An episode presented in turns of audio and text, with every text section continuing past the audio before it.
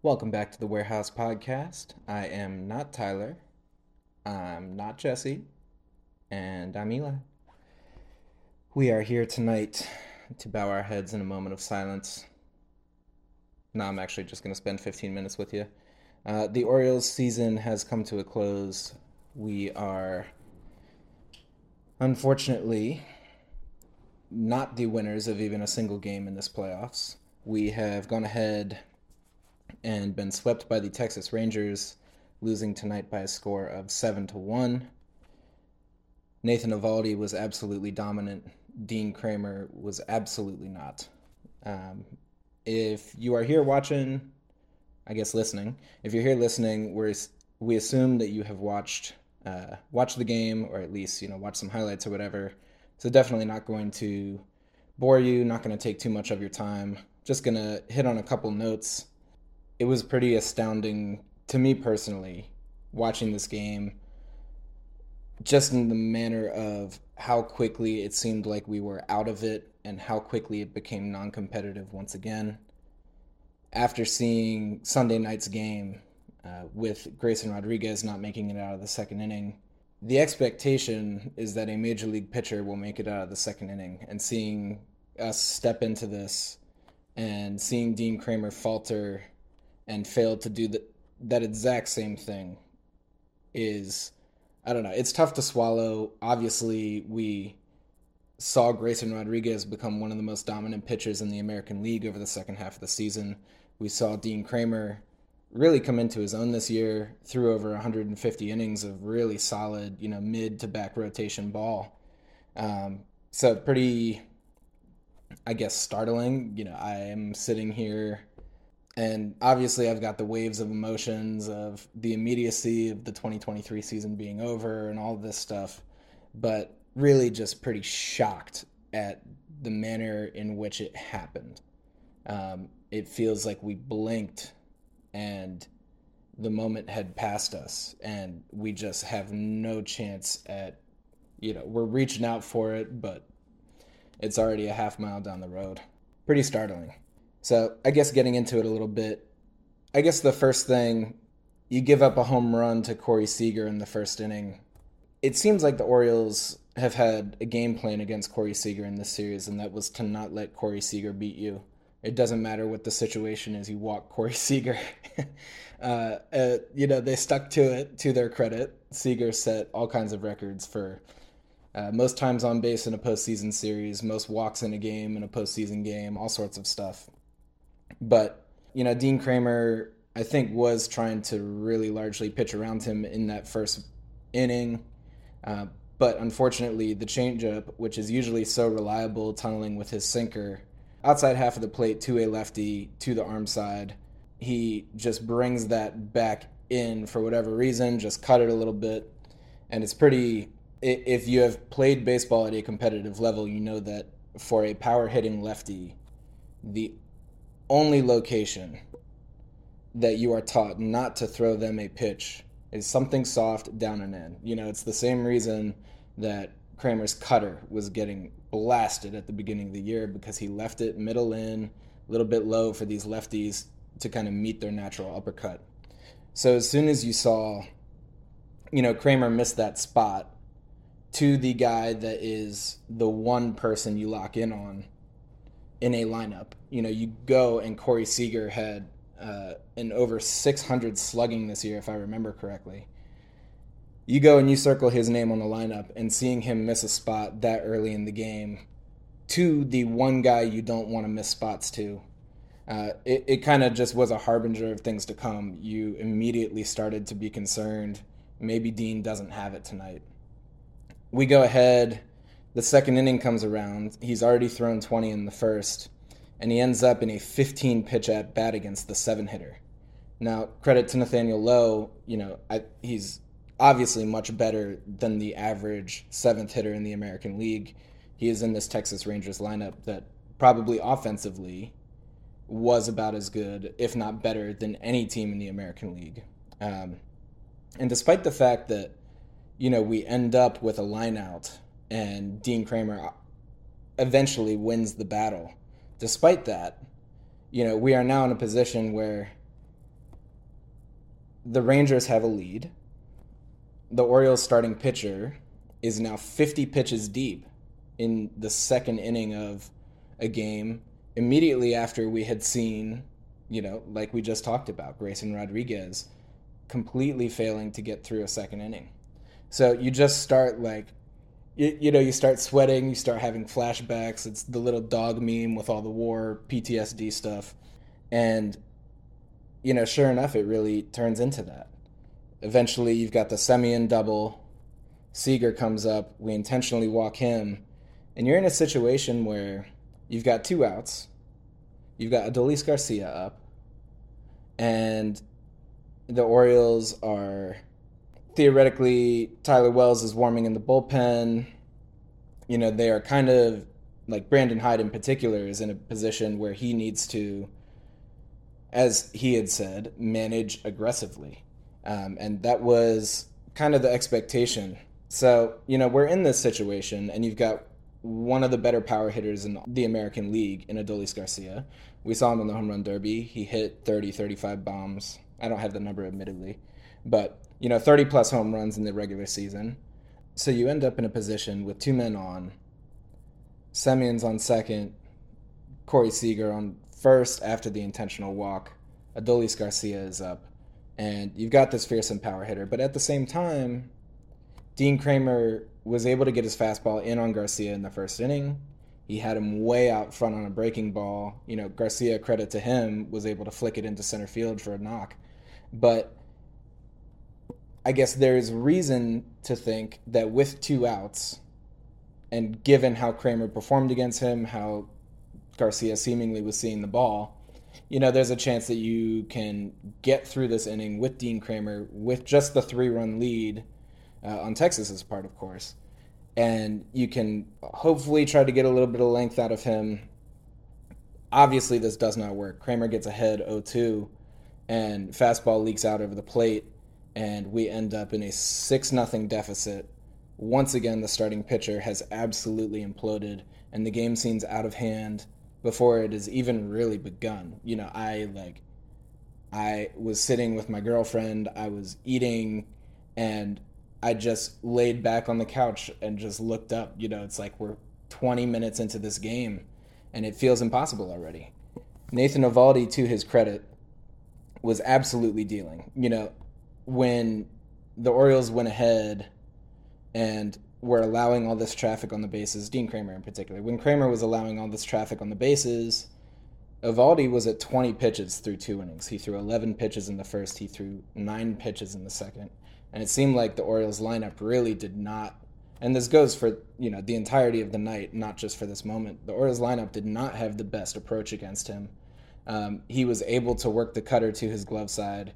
His splitter stayed down. Splitter stayed off to the arm side, and he was able to get the fastball up and in to both lefties and righties consistently throughout the night.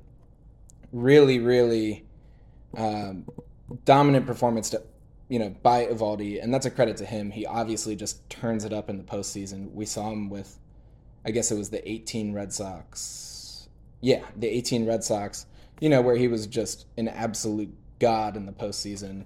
Um, you know, probably in terms of postseason runs for a pitcher in the last 10 years or so, you know, that's probably up there, uh, you know, in a tier with Mad Bum and such in the last 10 years or so. Um, so, Eovaldi, to his credit, you know, he's he had been hurt. He hadn't gone six innings since like July coming into this postseason. He steps up, and deals in the wild card series, deals in this game. Um, you know, credit to Jordan Westburg at the end of the game, putting together a 10 pitch at bat before he finally succumbed to Eovaldi, too. Um, you know, we pushed Eovaldi up to about 100 pitches through seven innings, but that really wasn't it. He was ready to step out of the game at about 90 pitches. Um, Bochy had Chapman and Leclerc lined up. And Eovaldi, you know, really should have gotten through that seventh inning a little bit cleaner. It was just credit to Westburg again for a good at bat. But so, you know, it just speaking as um, speaking to how dominant Eovaldi's performance really was, he did exactly what you're supposed to do when you are pitching with a lead. He consistently threw strikes. they made a comment that the first 12 hitters of the game, nine of those hitters got to an 0 2 count against Eovaldi. So, absolutely pounding the zone, letting his stuff play. Credit to him. Um, so, the game was out of hand quickly. I think that at the risk of, you know, skipping over some of it, you know, the Orioles were pretty flat as a whole. Uh, there was a nice base knock by Santander. You know, we had a couple solid moments. Um, I think that I just want to take the time to shout out two people, though, two people who we have gone ahead and talked about ad nauseum throughout the course of this year. Um, well, I'm sorry, one of whom we've talked about ad nauseum throughout the course of this year, one of whom we largely forgot about throughout the course of this year. And we're kind of like, hey, you remember that guy? What's going on with him? uh, first one, Gunnar Henderson. He is obviously not the one we forgot about. He is the, you know, sole front runner, head of the pack, running running away with it for rookie of the year in the American League with the righty on the mound with Eovaldi, he goes ahead and he returns to the top of the lineup, someplace that we have uh, gotten comfortable seeing him, someplace that we love him. Uh, unfortunately, you know, I, I, I think that the best form of this Orioles team is the one we see against a right-handed starter because Gunnar is up there as opposed to being relegated to the sixth slot like he was uh, against Heaney in that first game. I think uh, you know as we move through this off season, going on a little bit of a tangent here, but as we move through this off season, I think that's a priority for the Orioles. Is we need a little bit of a response to a left-handed pitcher. Our switch hitters are good. You know, I think obviously we play the platoon advantages heavy, and so we like being able to stack. You know, Hayes and then Rutschman and then Santander and then Mountcastle and being able to have four righties in a row. But the fact of the matter is, you know, I think we need to establish somebody who is a reliable right-handed presence at the top of the lineup. Um, I think that Mountcastle strikes out too much. I think that Hayes has way too wild of an approach. Does not draw walks. Does not work counts. Um, and so I think that if we are looking at really, you know, elevating this team and finding a way to counteract all game plans against us. You know, like we had the problems with Drew Rom, we had the problems with all these soft tossing lefties uh, in the latter part of the season, as you know, what our lineup really was shaping out to be obviously had this weakness in a way. Um, so I think a like steady, you know, almost contact and OBP oriented righty to fill in the top of the lineup is um, yeah, a bigger need than uh, than has been spoken for in this upcoming offseason. Anyway, I'm getting ahead of myself. So coming back to Gunnar here. Once again, the Orioles are their best selves when Gunnar is hitting at the top of the lineup, when he is setting the tone, when he can let his just like ferocity and his persona play up. You know, he is a like an imposing presence, obviously a tall dude. He swings the bat so hard. Um, and I think having that guy setting the tone is absolutely phenomenal for the Orioles.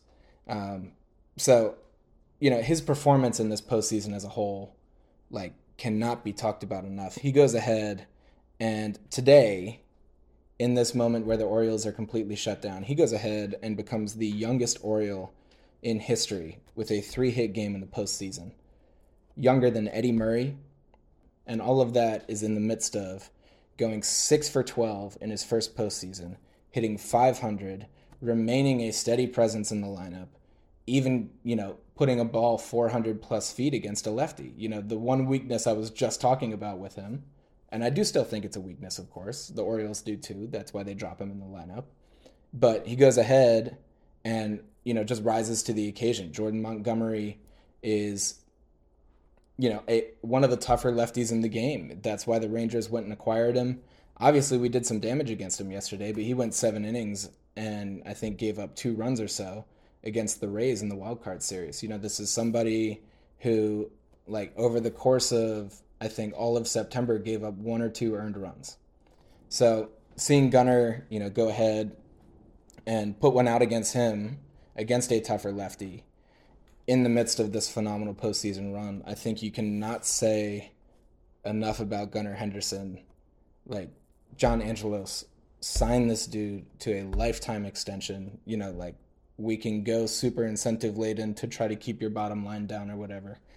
Um, but yeah, I mean, you know, Gunnar is just phenomenally talented, and we are so. You, you know, we're overwhelmed by how terribly this all went. Uh, but I think, you know, in order to keep our sanity, we're going to need to nitpick and find these little benefits. And we can always sit back and rely on the fact that Gunnar Henderson is good at baseball. Moving on to the guy who I said was a little bit forgotten throughout a lot of the year. We're looking at DL Hall. If you listen to Tyler on the last two recaps, you know, you understand that this podcast is a fan of DL Hall. Uh, we went ahead, uh, Tyler went ahead and talked about how dominant he was in game one, talked about being concerned that we overused him in game one. He wouldn't be available for game two. Sure enough, we do not see him in game two. We go ahead and toward the end of the night tonight, uh, his name is called once again. And I think that this is, you know, something that's really like marvelous about competitive, uh, about these professional baseball players. You know, like I am, I'm, you know, making coping mac and cheese in my kitchen, you know, to deal with how badly this game is going. And, you know, the likes of Kyle Gibson. I actually need to come back to Gibson in a minute here. That dude, uh, he balled out tonight. But you know, the likes of Kyle Gibson come into the game and in the midst of all of this like super depression basically, you know, for the prospects of this miraculous season coming to a close. You know, Gibson comes in, throws 3 innings of, you know, one run ball. He gives up the one home run. DL Hall comes in, goes one and two thirds, strikes out three guys, allows just one hit. You know, I really like the competitive mindset for these folks to be able to step into a situation that is bad and continue to put forth their best selves you know i think that is the type of resilience. That is the type of like phenomenal attitude that has been fostered on this team. I think that's part of why we won 101 games. That's part of the reason why we have a sweepless series streak. That's part of the reason that we you know that that we are the orioles that we are. Um, so credit to DL Hall. You know, he comes in facing, you know, just an incredibly, incredibly tough lineup, like we have talked about ad nauseum in these three recaps. The Rangers are really, really good, and their offense is clicking on all cylinders right now. So DL Hall comes in, absolutely shoves, um, and credit to him. We uh, we are grateful to have him. I, I think that DL Hall is going to be an enormous piece for this team next year particularly with Bautista out. Uh, you know, I think that he's someone. Obviously, he's been worked out as a starter. He's someone who's capable of giving you length. He is somebody who is capable of coming in, being that person to get you one strikeout in the biggest moment of the game. Credit to DL Hall.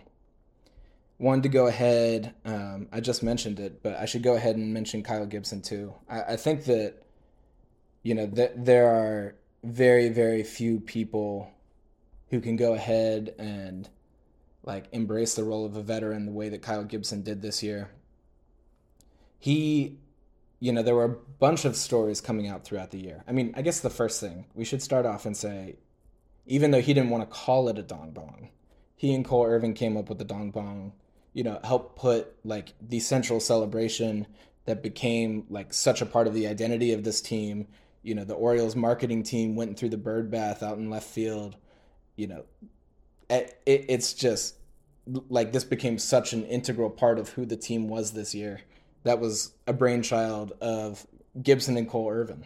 Um, but beyond that, the Orioles' rotation was considered this enormous, enormous weakness throughout the previous offseason, you know, heading into this year.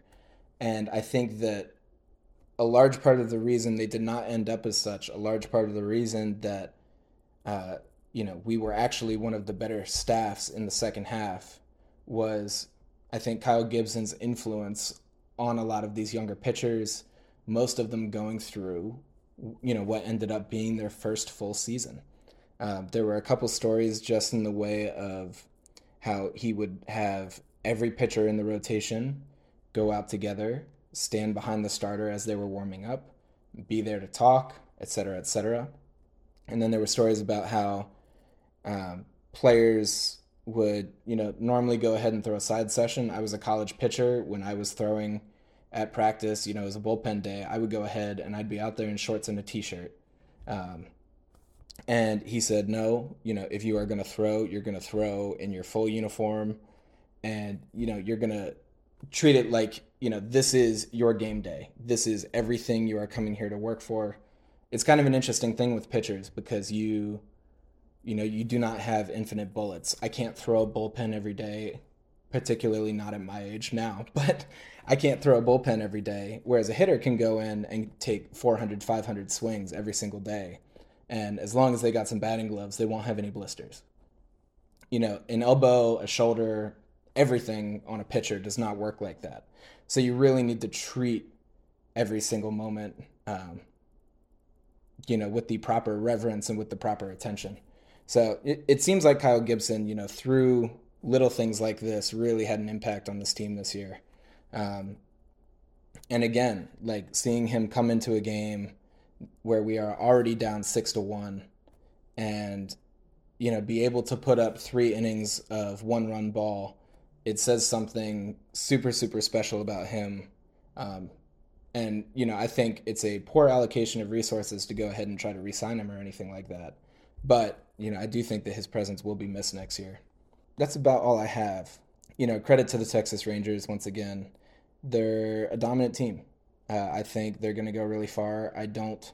I don't know. I don't really have any animosity against them because they just like they came in and they just beat us this series. And you know, that is painful to admit. You know, I would love to I would love to blame any one person or any one thing. I would love to say it was Hyde. I would love to say, you know, we didn't do enough at the deadline. I would love to say all these things. I'm just not convinced that they're true. You know, I like a lot of the deadline moves did not work out. A lot of folks, you know, Lucas Giolito even got waived, you know.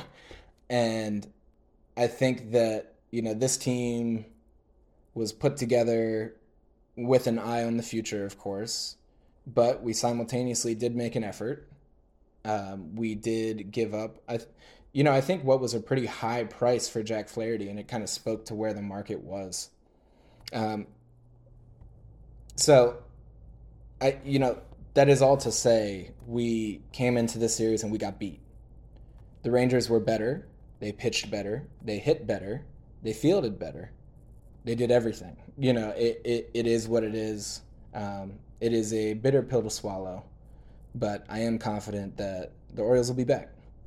Um, I have to be. I might just be telling myself that, but I know you're telling yourself the same thing, so we can lie to each other, and that can be that.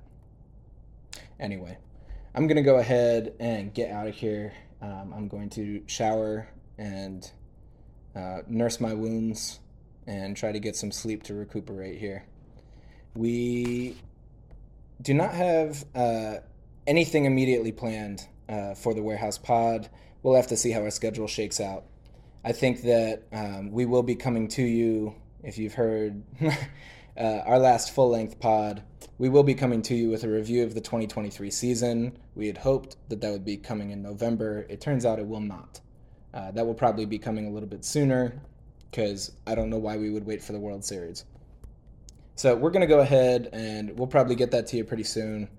Um, definitely be sure to like, comment, and tell us how we're doing. Subscribe to us if you are so inclined.